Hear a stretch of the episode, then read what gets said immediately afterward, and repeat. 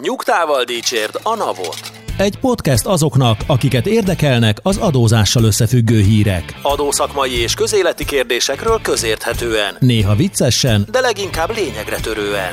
Boár György és Radnai Károly, valamint állandó beszélgetőtársuk Horváth Dániel, Két hetente összefoglalja, amit nem akarunk hallani, de mégis mindenkit foglalkoztat. Sziasztok! Ez itt a Nyugtával Dicsérd a Navot, podcastunk 9. adása, állandó szakértőinkkel beszélgetünk adózási kérdésekről, Radnai Károly Sziasztok! és Boár György. Sziasztok. Én Horváth Dániel vagyok. Az utóbbi hetekben azt hiszem mindenki a választási lázban égett, ha mást nem is hírértéket mindenképpen Legalábbis az egyik oldal. mindenképpen kapott az előválasztás, és a plakátok mentén azért úgy látom, hogy mindkét oldal érdekelt volt. Na de vajon mit ígértek az adózással kapcsolatban az ellenzéki oldalon? Hát ilyenkor szoktak előjönni a ötlet cunamik, és hát szerintem megint kaptunk belőle párat. Melyikkel kezdjük, Dani? Szerintem a közös alappal kezdjük, mert ez jött ki a leghamarabb, ez már nyáron megjelent, ez a dokumentum, amit elvileg az ellenzéki összefogás adott ki, és még szabadon véleményezni is lehetett június 30-ig, és bár most már tudjuk, hogy ki lesz a miniszterelnök jelölt, de azért arra vállalást tettek a, az ellenzéki pártok, hogy ezt a közös alapot fogják képviselni. Itt eléggé általánosságban hangzottak el ígéretek a nagyvállalatokra és a leggazdagabbakra egyaránt komolyabb adóterheket tennének az eddigieknél, csökkentenék a munkavállalókat terhelő adókat, és hát a társasági adóhoz is hozzányúlnának a kis és középvállalkozók előnyére. Igen. Tehát A cunami. igen, tehát hogy ilyen, ilyen ezek az, az tényleg a nagyon klasszikus választási ígéretek, a adóztassuk meg a gazdagokat, és adjuk vissza a szegényeknek, tehát ezek a Robin Hood elméletek, amiket tehát így könnyen lehet mondani, de, de hogyha bemegyünk a részletekbe, hogy ezt hogyan kellene, tehát hogy a kis és középvállalkozásokat 30 éve próbálja az adórendszer helyzetbe hozni. Minden kormánynak ez szerintem már a legelső kormány 90-es években is a kis és középvállalkozásokkal kampányolt. Lehet, hogy ezzel lehet kampányolni, de a tények azt mutatják, hogy, hogy az adórendszeren keresztül nagyon nehéz a kis és középvállalkozásokat megsegíteni. Azzal lehet megsegíteni, hogyha eltörlik az adókat.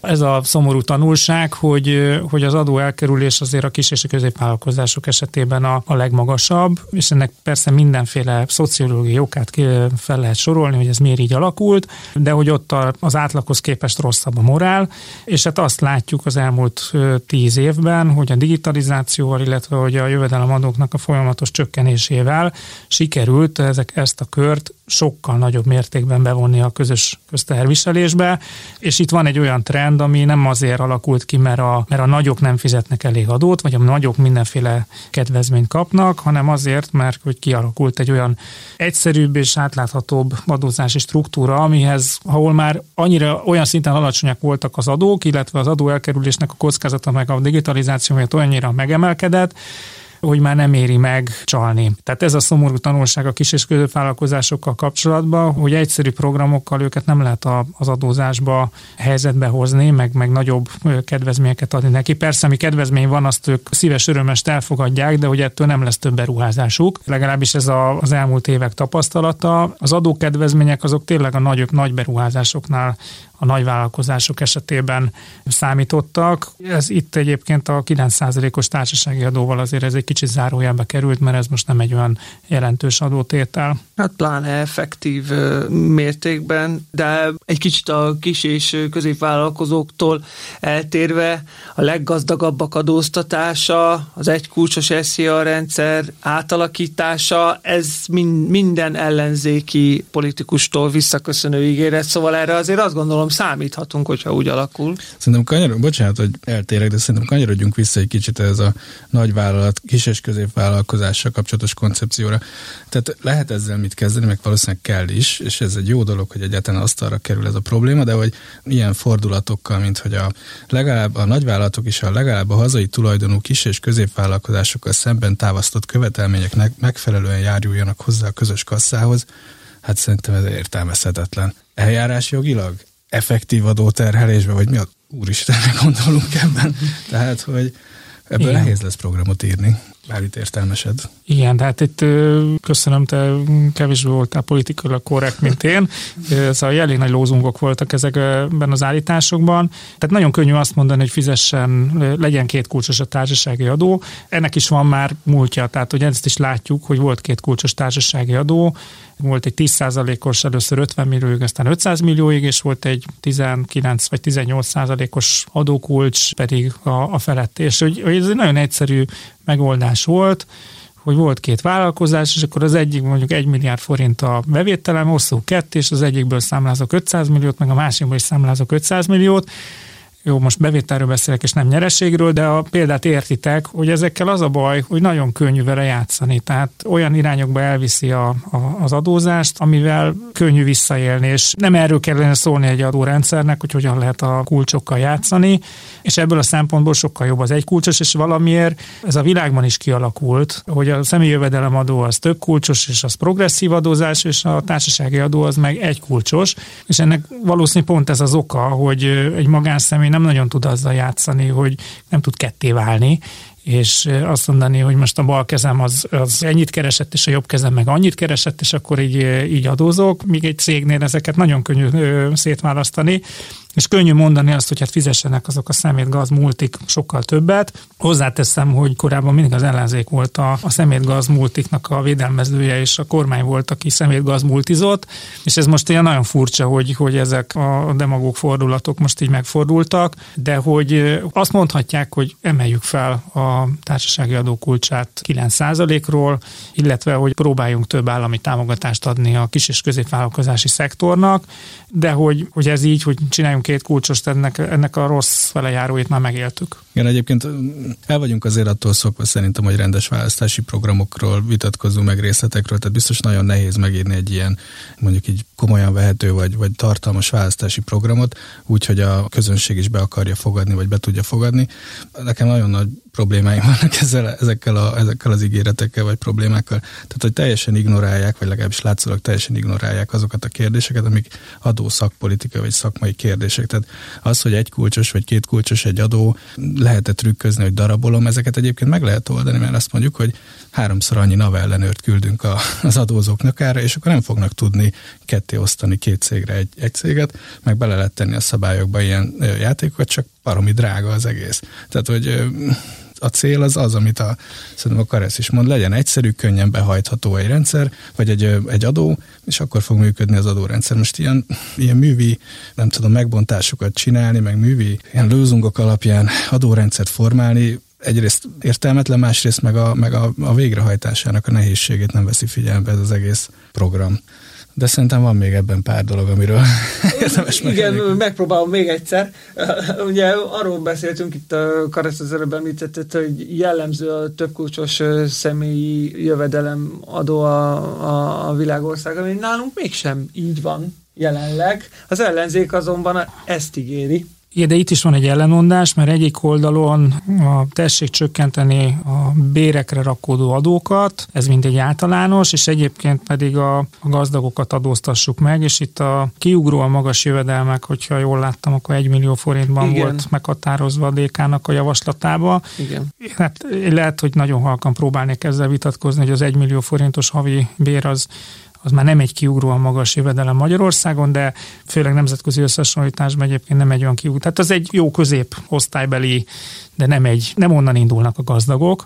Tehát, hogy ez az egy millió forint szerintem az egy elég, elég alacsonyan meghatározott dolog, de hogy ha progresszív adót vezetünk be, akkor a bérekre rakódó adókat fogjuk megadóztatni, és hogy ezek ilyenkor sosincsenek végig gondolva, hogy például osztalékon nagyon nehéz progresszív adózást bevezetni, pontosan azért, amiért a társasági adónál is mondtuk, hogy ott például sokkal könnyebb játszani. Tehát ha valakinek van egy munkahelye, Hát ott nagyjából a munkával ki van szolgáltatva annak, hogy kifizető megállapítja, hogy akkor ennyi és ennyi lesz a, az adó, és ennyi a nettód, és akkor most szereted, nem szereted, hogyha ha bevezetjük a progresszív adózást a, a béreknél, akkor ugye egy, megint egy ellenmondás alakul ki, hogy akkor az többi jövedelmemnél miért nincsen progresszív adózás, viszont ott meg elképesztően nehéz bevezetni progresszív adózást, mert hogy ott a, a jövedelem eltitkolás az hatványozottan magasabb, mint, mint a béreknél. És ennek is volt egy szép története, tehát tényleg elég visszamenni az elmúlt 30 évben, hogy volt két kulcsos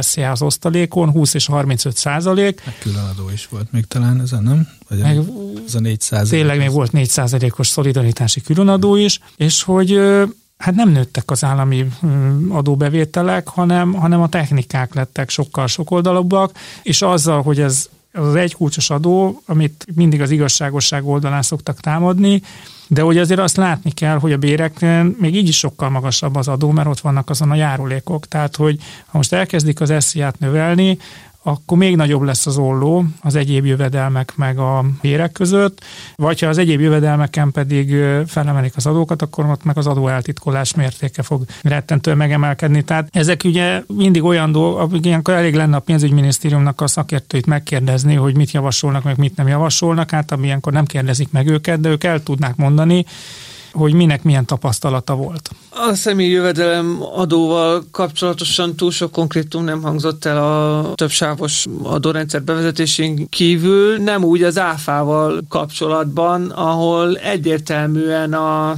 hát majdnem világrekord magas általános áfakulcs mértékének a csökkentésére tettek ígéretet, javaslatot az ellenzéki politikusok, ehhez mit szóltak? Ugye mi, a, mi itt a program, a, ha jól emlékszem, valami olyasmi, hogy a családok alapvető szükségletének kilegítésére szolgáló termékek, illetve szolgáltatások áfáját csökkentenék a fenntarthatóságot, bármit jelentsen ez ebben a környezetben, és az egészségmegőrzést terhelő áfát csökkentenék.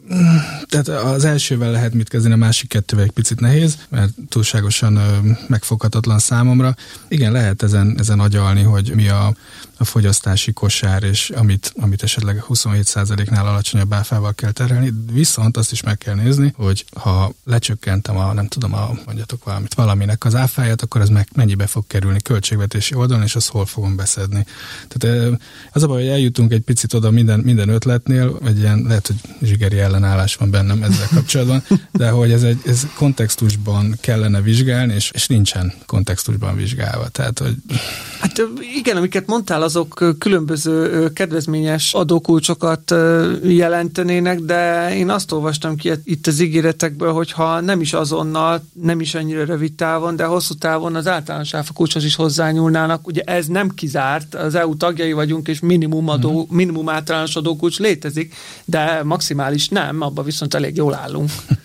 Hát igen, hogyha az általános adókulcsot akarjuk csökkenteni, az kerül 100 milliárdokba. Na, az nagyon sokba kerül, igen. Igen, egy kicsit az az érzésem, hogy persze ígérgetni nagyon könnyű, és aztán amikor valaki oda kerül pozícióba, és meg kell csinálni egy költségvetést, akkor hirtelen már nem lesznek olyan hangosak, hogy az áfát csökkentsék le, mert, mert azért az áfa a legjobban programozható bevétel, tehát hogyha ott lecsökkentenek egy százalékot, akkor az egyértelműen egyenes arányosan fog csökkenni az áfa bevétel, és ezek, ezek ilyen utópiák, hogy hogy hát hogy a, igazából ez egy ilyen keresletélénkítő hatása lehet. Az áfa csökkentés általában beszokott épülni a tehát a fogyasztójárak azok nem csökkennek, tehát hogy a múltkor talán beszéltünk is róla, hogy, hogy voltak már ilyen, amit a sertéshús, Igen. áfa, hogy igazából lehet, hogy valami rövid távon valami ár csökkenés volt, de igazából hosszú távon ezek, ezek mind beépültek az árakba, hogyha egyébként pont azon gondolkodtam, amit kérdezte Gyuri, hogy mondjak már példákat, hogy azért, azért most is az 5%-os kedvezményes áfa kulcsba ezek, a, ezek az alapvető élelmiszerek oda vannak sorolva, biztos találunk olyat, ami nincsen oda sorolva, de hogy, hogy pont ugyanaz történne, hogy mondjuk teszem azt a tojásnak az áfája az most nem 5%-os lenne, nem tudom fejből, hogy az el vagy nem, de biztos vagyok benne, hogy ha most 27-ről levinnék 5%-ra, igazából a tojás nem kerülnek olcsóbba, csak legfeljebb a kereskedők járnának egy kicsit jobban. És én azt gondolom, hogy itt a választási ígéret mögött pedig nem ez a szándék húzódik meg, hanem az, hogy, hogy, a, hogy olcsóbb legyen a tojást. Egy benzinárnál, amihol, amivel ugye szintén múltkor beszélgettünk róla, és most már ezzel kampányolnak, hogy de jó lenne csökkenteni a benzinárat, ott lehet, hogy mivel ott sokkal inkább a világpiaci áraknak van hatása a benzinárban, hogy ott nem tenni el a kereskedő, meg ott van egy nagyon fokozott, átlátható verseny a benzinkút hálózatok között, hogy ott, ott kevésbé tenni el a kereskedő ezt a csökkenést, csak itt inkább megint visszaköszönő az a kérdés, hogy tényleg azzal akarunk választást nyerni, hogy az autósoknak legyen jobb hogy ez egy... Én a múltkor már elmondtam a véleményemet arról, hogy a benzinára az nem csak a benzinára, hanem a sertéshúsára is, meg a gyógyszerára is, mert mindent el kell vinni A-ból B-be, de az kétségtelen, hogy egy alapvetően légszennyező tevékenységet támogatnánk azzal, hogyha éppen a benzinárát csökkentenék valamilyen módon. Egyébként a Horvátországban erre most tettek is kísérletet, hogy otthon befagyasztották a benzin árát, nem adót csökkentettek. Ebből lesz az aztán, amikor majd nem lesz benzin a benzinkútban.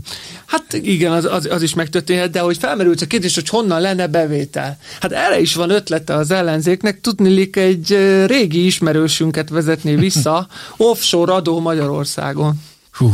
A, a neve az rettenetesen demagóg, meg valószínűleg amit jelenteni akar az az, de hogy egyébként meg egyáltalán, tehát hogyha azt gondolom, hogyha valahol lehetne itt most azért keresgélni, Ugye az elmúlt tíz évben, mindig elmúlt tíz év ezek, mint hogyha fel szeretném ezt a dolgot idézni, de hogy, hogy ami egyébként egy nagyon rossz folyamat volt, hogy hát vagy nem, vagy nem tudom, hogy rossz folyamat volt, mert végül is egy burkolt adóamnestia is volt, hogy volt egy elég szofisztikált szabályozás az offshore cégeknek a magyarországi megadóztatására, hogy ezt minél kevésbé propagálja a magyar adórendszer, és ezt azért egy, egy vagy két lépésben a, a mostani kormány azt lényegében hatályon kívül helyezte, tehát ez még a bajnai kormány idején került bevezetésre, okozott is komoly fejtörést azoknak a cégeknek, ahol ez probléma volt. Én azt gondolom, hogy az egy sokkal jobb szabályozás volt, mint ami most van, mert most nagyjából szabadon lehet offsorozni.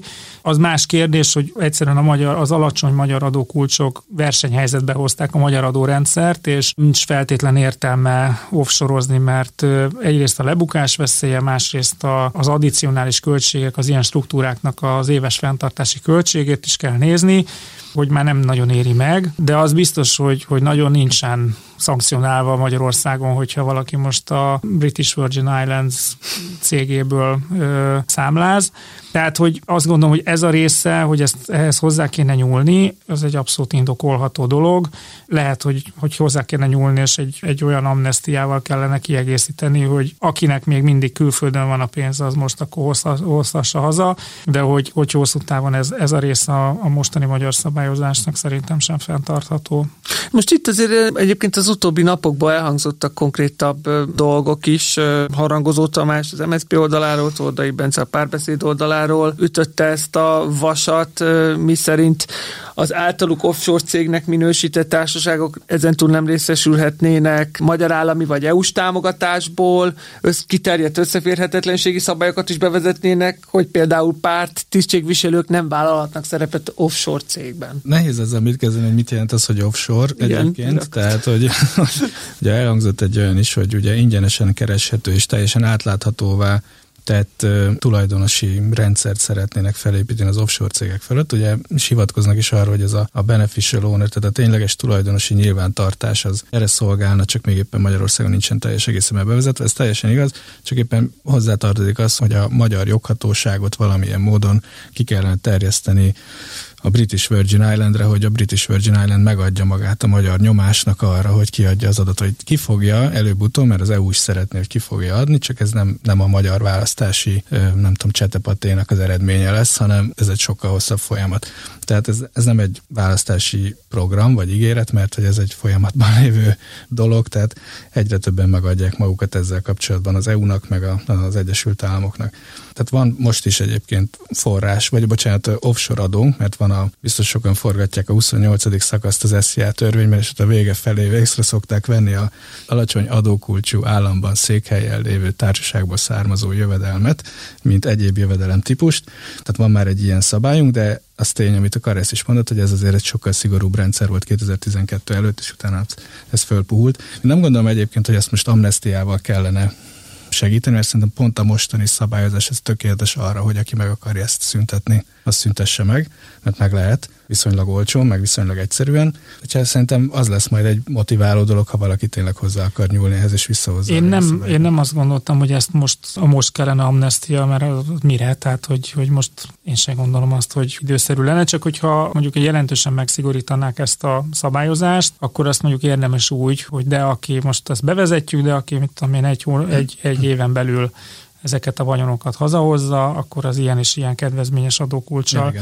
ezt letudhatná, és akkor utána aztán lezárul a dolog, tehát hogy nem kell évente újabb amnestiát csinálni, mert akkor nem lesz semmi értelme a szabálynak, csak hogy mondjuk egy ilyen felütéssel ezt egyébként meg lehetne tenni. Ez csak az én szakmai tapasztalatom, hogy összehasonlíthatatlanul kevesebb a, az offshore manapság, mint, mint mondjuk 15 évvel ezelőtt, és ennek két oka van. Az egyik az, hogy tényleg, amit mondtam, hogy a, az a magyar adórendszer az, az adó, alacsony adókulcsaival versenyképes alternatíva lett. Másrészt, hogy, hogy kezd összeérni a világ, és a, amit Gyuri az előbb mondtál, hogy hát azért a BVI pont ezek a Brit Virgin szigetek rá vannak kényszerítve arra, hogy ha, ha életben szeretnének maradni, hogy szolgáltassanak adatot az EU felé, és bár ezek nem real-time adatok, de azért mondjam, senki nem akarja kivárni azt, hogy egy év múlva, két év múlva megtudja a magyar adóhatóság, hogy belül, belül, igen, belül, igen belül, hogy, hogy neki milyen megtakarításai vannak, meg, meg hasonlók vannak ezeken a napsütötte szigeteken, és azért ez, ez abszolút erodálta ezeket a, a játékokat. Sokkal inkább most már nem az adóelkerülés, hanem inkább az inkognitóban maradás az, ami, ami miatt ezek a struktúrák még léteznek. És akkor még egy sláger téma a végére, jövedéki adót, azt viszont csökkentene az ellenzék, és, ami még érdekesebb, hogy a csökkentett, de beszedett jövedéki adót a települési önkormányzatoknak osztaná nagy részben vissza. És az volt a hírben, hogy ugye azért, mert hogy utakat, meg infrastruktúrákat kell fenntartaniuk, és ugye a jövedéki adó ezért ehhez kapcsolódik, amivel jobbá és szebbé lehet tenni a helyi lakosok életét. Szerintem vegyük két felé a dolgot, tehát az, az, az nyilvánvalóan látszódik, hogy rettentesen alul finanszírozottak az önkormányzatok, tehát azok a feladatok, amiket egyébként államilag oda rendelnek, azoknak a forrása az nagyban a, a kormánynak a, a döntésétől függ, tehát a kormány terjeszti bele a, be a törvényeket, a parlament szavazza ezeket meg, és itt igazából az önkormányzatok finanszírozása az mint egy távkapcsolóval irányítható, hogy kicsit lehalkítom vagy felhangosítom, és ugye ezért szeretnének olyan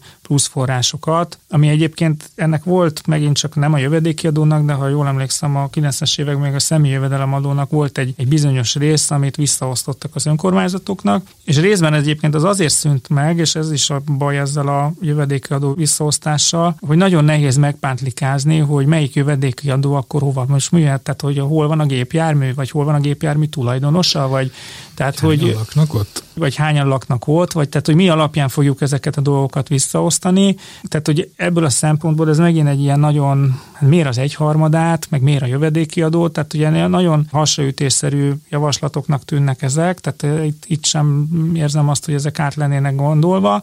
Mondjuk miért nem a gépjárműadót szeretnék visszarendelni, tehát ugye a gépjárműadót elvonta a kormány, elég nyilvánvaló lenne az, hogy, hogy azt adja vissza, tehát hogy eh, működött ez a rendszer jól, kevésbé jól 20 éven keresztül, hogy az önkormányzatok szedhették be a gépjárműadót.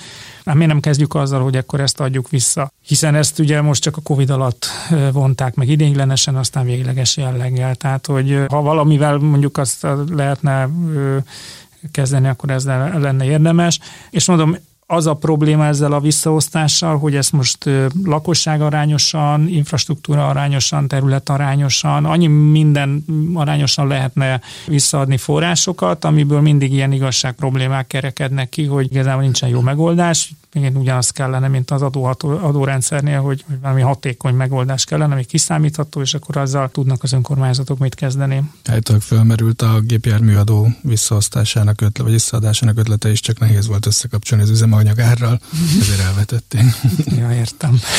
És akkor nézzük, hogy mi van a másik oldalon. Eddig az ellenzék ígéreteiről beszéltünk, és most jön a kormány oldal. Itt egy nagyon érdekes felütés hangzott el a napokban, méghozzá Szentkirályi Alexandra kormányszővivő egy Facebook videóban jelentette be azt az egyébként már, már korábban is hallott vagy pedzegetett ígéretet, hogy alkotmányos védelmet adna a munkát terhelő adóknak a kormány. Először emlékezzünk meg arról, hogy egy alkotmánymódosítással kapcsolatos hírt Facebook videóban jelentünk be.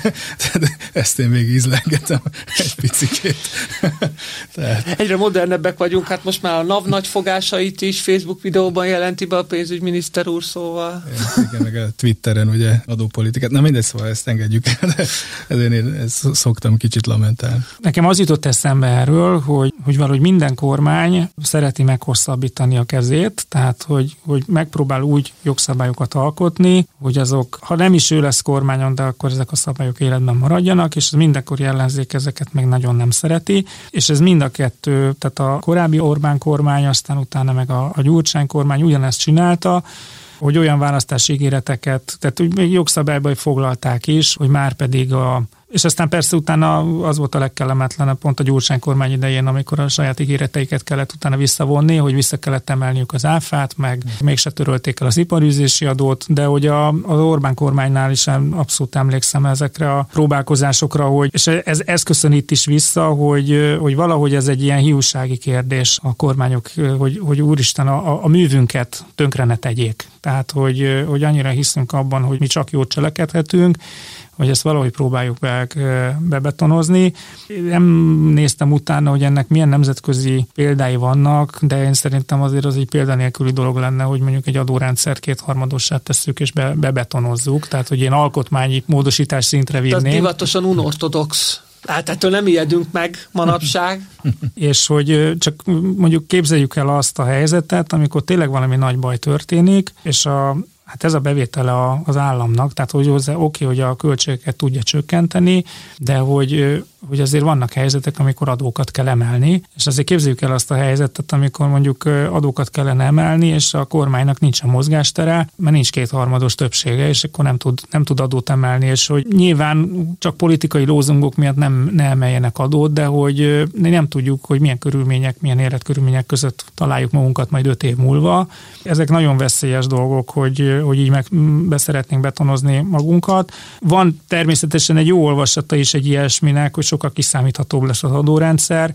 Szerintem senki nem bánja azt, hogy nincsenek ilyen 600 oldalas adómódosító csomagok fél évente, hogy most éppen ami 30 év után először sor kerül arra, hogy nincsen őszi adócsomag, de hogy, hogy ezek, ezek egy nem jó megoldások, amikor, amikor így bebetonozzák magukat. Most így, így gondolkodom is, hogy mint hogyha volt ez a, az alkotmányban korábban, már azt szerintem a Fidesz kormány hozta meg, hogy nem lehet olyan jogszabályokat alkotni, amivel az államadóság nő. Igen és aztán utána saját maguknak okoztak fejfájás, és ezt valahogy be is foglalták az alkotmányba, és aztán, aztán nagyon kellemetlen volt, hogy, hogy maguknak kellett kitalálni mindenféle praktikát, hogy, hogy igazából nem, nem tudták betartani saját magukra nézve sem azokat a szabályokat, amiket egyébként a választás ígéretekben fogalmaztak meg, hogy, hogy itt eladósodunk, és itt a világ vége. Tehát én itt ugyanezt érzem, hogy egy, megint csak egy rövid távú érdek, hogy, hogy nehogy hozzányúljanak az adótörvényeinkhez, egy olyan lakatot tesznek rá, ami, ami rettentő nagy problémákat okozhat. Hát és én azért még arra hívnám fel a figyelmet, hogy külső kényszerekről beszéltek, akkor ez na- nagyon jó, hogy elképzelhető, hogy adott kell emelni, mert egyszerűen úgy alakulnak a bevételek vagy a kötelezettségek, de én azért egy belső kényszerről is beszélnék, tehát hogy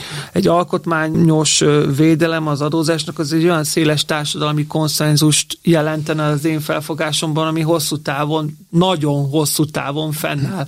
És azért mondjuk az egykulcsos SZIA mellett én ezt nem, nem érzem. Hát igen, ezen ugye megy a vitatkozás, hogy igazságos, nem igazságos, de, de én még egy másik szintre emelném itt a, a betonozást, hogy, hogy ismét a kontextus mondom, és hogy egy nemzetközi kontextusba tesszük ezt az egészet, hogy a magyar hát mondjuk így adópolitikai szuverenitás azért bizonyos tekintetben korlátozott, hiszen az OECD vagy az EU azért irányt tud szabni a magyar jogalkotás iránynak is, és a irányt szab egyébként akár a globális minimumadóval is. Tehát erről talán beszéltünk is már párszor, hogy, hogy mire kényszeríti a magyar adópolitikát az, hogy a világgazdaság legerősebb nemzetei azok jövedelemadót kívánnak szedni, és nem áfát. Tehát, hogy egy olyan konfliktus helyzetet szül ez az egész mondjuk így alkotmányba betonozása az adópolitikát, politikának, ami nemzetközi szintű, vagy nemzetközi folyamatokkal szemben is tud menni, vagy mehet a jövőben. Igen, tehát ugye elképzelem azt, hogy mondjuk van egy mondjuk a globális minimum egy jó példa, hogy meg kell változtatni az adótörvényeket, de mondjuk kétharmados többséghez van kötve, nincsen kétharmada se a kormánynak, se az ellenzéknek, és hát most kicsit hülye hangzott, mert csak a kormánynak lehet kétharmada, de hogy értjük a példát, tehát hogy egyik oldalnak se lenne mondjuk kétharmada, nem tudja megváltoztatni, és akkor, akkor egy olyan padhelyzet alakulna ki, hogy, hogy nemzetközi egyezményeket sértene Magyarország, de nem tud a helyzeten túllendülni.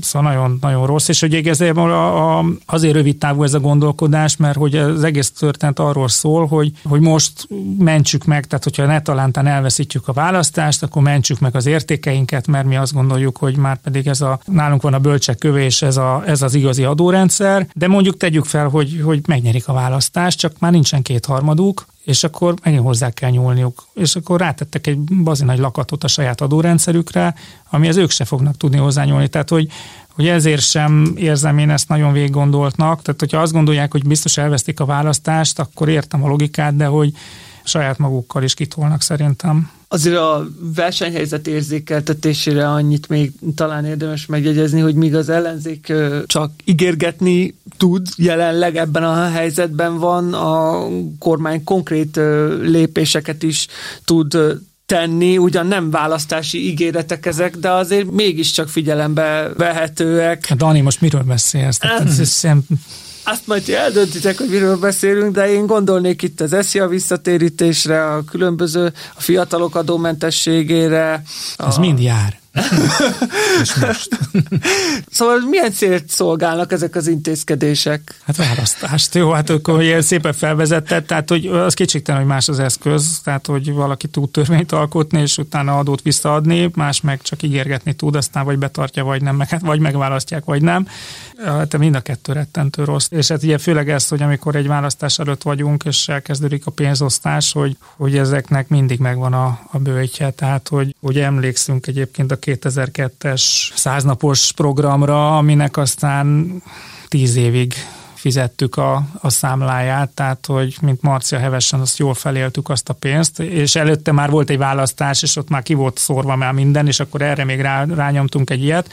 Nem vagyunk egy ilyen gazdag ország, és hogy úgy tűnik, hogy ez 20 évente tör ránk ez a ez a történet, mert pont 20 évvel ezelőtt történt ez, hogy megint, megint az történik, hogy, hogy pánikszerűen osztunk, és tehát törvényt alkotunk ehhez. Vannak jó részei, meg rossz részei. Ugye a múltkor beszéltünk róla, hogy az, hogy mondjuk 4%-kal lecsökkentik a szocót, ami egyébként is be volt ígérve, és ezt időben előre hozzák, ez nem feltétlenül rossz dolog, de mondjuk az ilyen egyszeri SZIA visszatérítést nem tudom se, hogy máshogy értelmezni, mint egy választási kampány és, és érzelem hullám. És a, talán még erre a témára van időnk röviden kitérni, ugye említettétek, hogy nem csak a választások megnyerése és a kormány pozíció szabhat gátat a, jogalkotásnak és az adórendszer alakításának, hanem, hanem a különböző tagságaink a nemzetközi szervezetekben is. Nem olyan régen jelentetett meg az OECD-t, már ők is szóba kerültek a globális minimumadó kapcsán a mai napon egy, egy tanulmányt, például eltörölné Magyarországon a szektorális adókat versenytorzító hatásuk miatt. Hát igen, beszéltünk itt már arról, hogy ki milyen pozícióban nyilatkozik adópolitikai kérdésekben. Itt most az OECD azért egy komolyan vehető szervezet, de nem jogalkotó, tehát hogy javaslatcsomagot fogalmazott meg, tehát hogy ők úgy gondolják, ha jól értem ez alapján a javaslatcsomag alapján, hogy sok pontból álló kis programot raktak össze, vagy javaslatokat, és az egyik az, hogy a versenykorlátozó szektorális adókat szeretnék megszüntetni, vagy javasolják megszüntetni a magyar államnak. Hát ugye itt a Robin Hoodra, meg a Netára, meg hasonlókra gondolunk. Nem olvastam még ezt a tanulmányt, egy kicsit ízlelgetem ezt a versenyt korlátozó kifejezést ebben a mondatban. Nem tudom, hogy ez azt jelenti -e, vagy, vagy egyszerűen csak azt az iparágat korlátozza, de az iparágon belüli verseny nem, ezen el lehetne gondolkodni. Minden esetre ez a, ez a kis tanulmány, ez szintén pufogtat, pufogtat erős dolgokat. Tehát például a, az egyik kedvencem az az, hogy fel kell készíteni az ország gazdaságát arra, hogy az előregedés miatt egyre többet kell majd költeni a nyugdíjasokra. Ez valószínűleg mindenkit sokszerűen ért, sose gondoltunk még erre az elmúlt 30 évben. Ez, ez egy komoly, komoly megállapítás. De hogy a kedvenc frázisomat pufogtassam, az OECD is azt mondja, hogy a világrekorder 27%-os áfakulcs helyett egy alacsonyabb általános adómértéket kéne bevezetni, azonban az alól kevesebb kivételt engedni, mint a jelenlegi rendszer. Ezt nem értettem, ez mit jelent, Dani? Hát ez azt jelenti, hogy a kedvezményes adókulcsok száma lehet akár 5 és 18 százalékos is, de kevesebb termékkör vagy szolgáltatás essen ez alá a kedvezményes adókulcs. De most így nemzetgazdaságilag szerintetek sok kedvezményes kulcsú tétel van? Nem, és szerintem ez egy, ez egy, pont ezt akartam reagálni, hogy nem csak az történt, hogy a 25%-ról felemelték 27%-ra az áfa kulcsot, hát vagy, vagy még a 2000-es években 20-ról 25%-ra visszaemelték, hanem rengeteg terméket és szolgáltatást, ami az, a, a kedvezményes kulcsokba volt sorolva, az berakták a legmagasabb általános adókulcsba. Tehát ez volt a burkolt emelés, és hát megint nem tudok, nem, akarunk, akkor utána tudunk olvasni, meg utána nézünk, hogy de hogy én nem érzem azt egyáltalán torznak, tehát nagyon furcsa az OECD-től most ez a komment, hogy, hogy sok a kedvezmény, tehát hogy tej, kenyér, tojást, nem tudom, tészta, gyógyszerkönyv. gyógyszerkönyv, igen, tehát hogy meg lehet ezeket szüntetni, de hogy ezek egyrészt politikai nem túl népszerű intézkedések, másrészt meg, hogy nem is erre van rászorulva a költségvetés, meg hogy, hogy mit zavarja az OECD-t az, hogy világrekorder az áfa kulcsunk. Tehát, hogy ez nem egy szakmai érv. Tehát, hogy mondhatja azt, hogy, mert hogy, hogy tényleg nagyon magas az áfa kulcsunk, tehát én nem akarom ezt a dolgot így degradálni, csak hogy, hogy minden a mostani kormánynak az intézkedéseit támasztja alá, hogy, hogy ez egy helyes döntés volt, mert soha ilyen magas nem volt a, az áfa bevétel, és soha ilyen alacsony nem volt az áfa rés, mint ami, ami most van. Tehát, hogy és ugye mindig az a nagy ellenérve a, a nagyon magas áfa kulcsokkal, szemben, hogy nagyon magas lesz a, az adó eltitkolásnak. De hogy a digitalizáció az rávilágított arra, és hogy tényleg a tényekről beszélünk, hogy, hogy ez a trend ez teljesen visszafordult. Tehát volt egy olyan időszak 2012-13 körül, amikor tényleg nagyon veszélyes folyamatok voltak áfacsalás szinten Magyarországgal kapcsolatban, amiket 27%-os áfa kulcs ellenére a digitalizációval meg tudtak szüntetni. Nem értem, hogy mi a szakmai ér most, tehát azon kívül, hogy, hogy kirívó, mert hogy egyébként a skandináv országokban meg 25%, és egyébként meg kevesebb, de ugye ez önmagában nem lehet egy érv az áfa ellen, hogy mert nagyon magas. Meglátjuk, hogy kinek az ígéretei kerülhetnek majd aztán beváltásra, ezt most még nem tudhatjuk, minden esetre érdekes volt őket kitárgyalni, és a mai műsoridőnk el is fogyott ezzel. Köszönjük szépen, hogy hallgattatok minket, tegyétek ezt a legközelebb is csatornáinkon, elértek bennünket, mint SoundCloud, Apple Podcast, YouTube, illetve akár a saját honlapunkon is. Nyugtával.hu Igen, tartsatok velünk legközelebb is. Köszönjük szépen, sziasztok! Köszönjük, sziasztok! Sziasztok! A Nyugtával Dícsért a Napot podcast adását hallottad. Az elhangzott kijelentések és vélemények a műsorvezetők és vendégeik magánvéleményét tükrözik. A műsornak nem célja az adótanácsadás, és nem is minősül annak.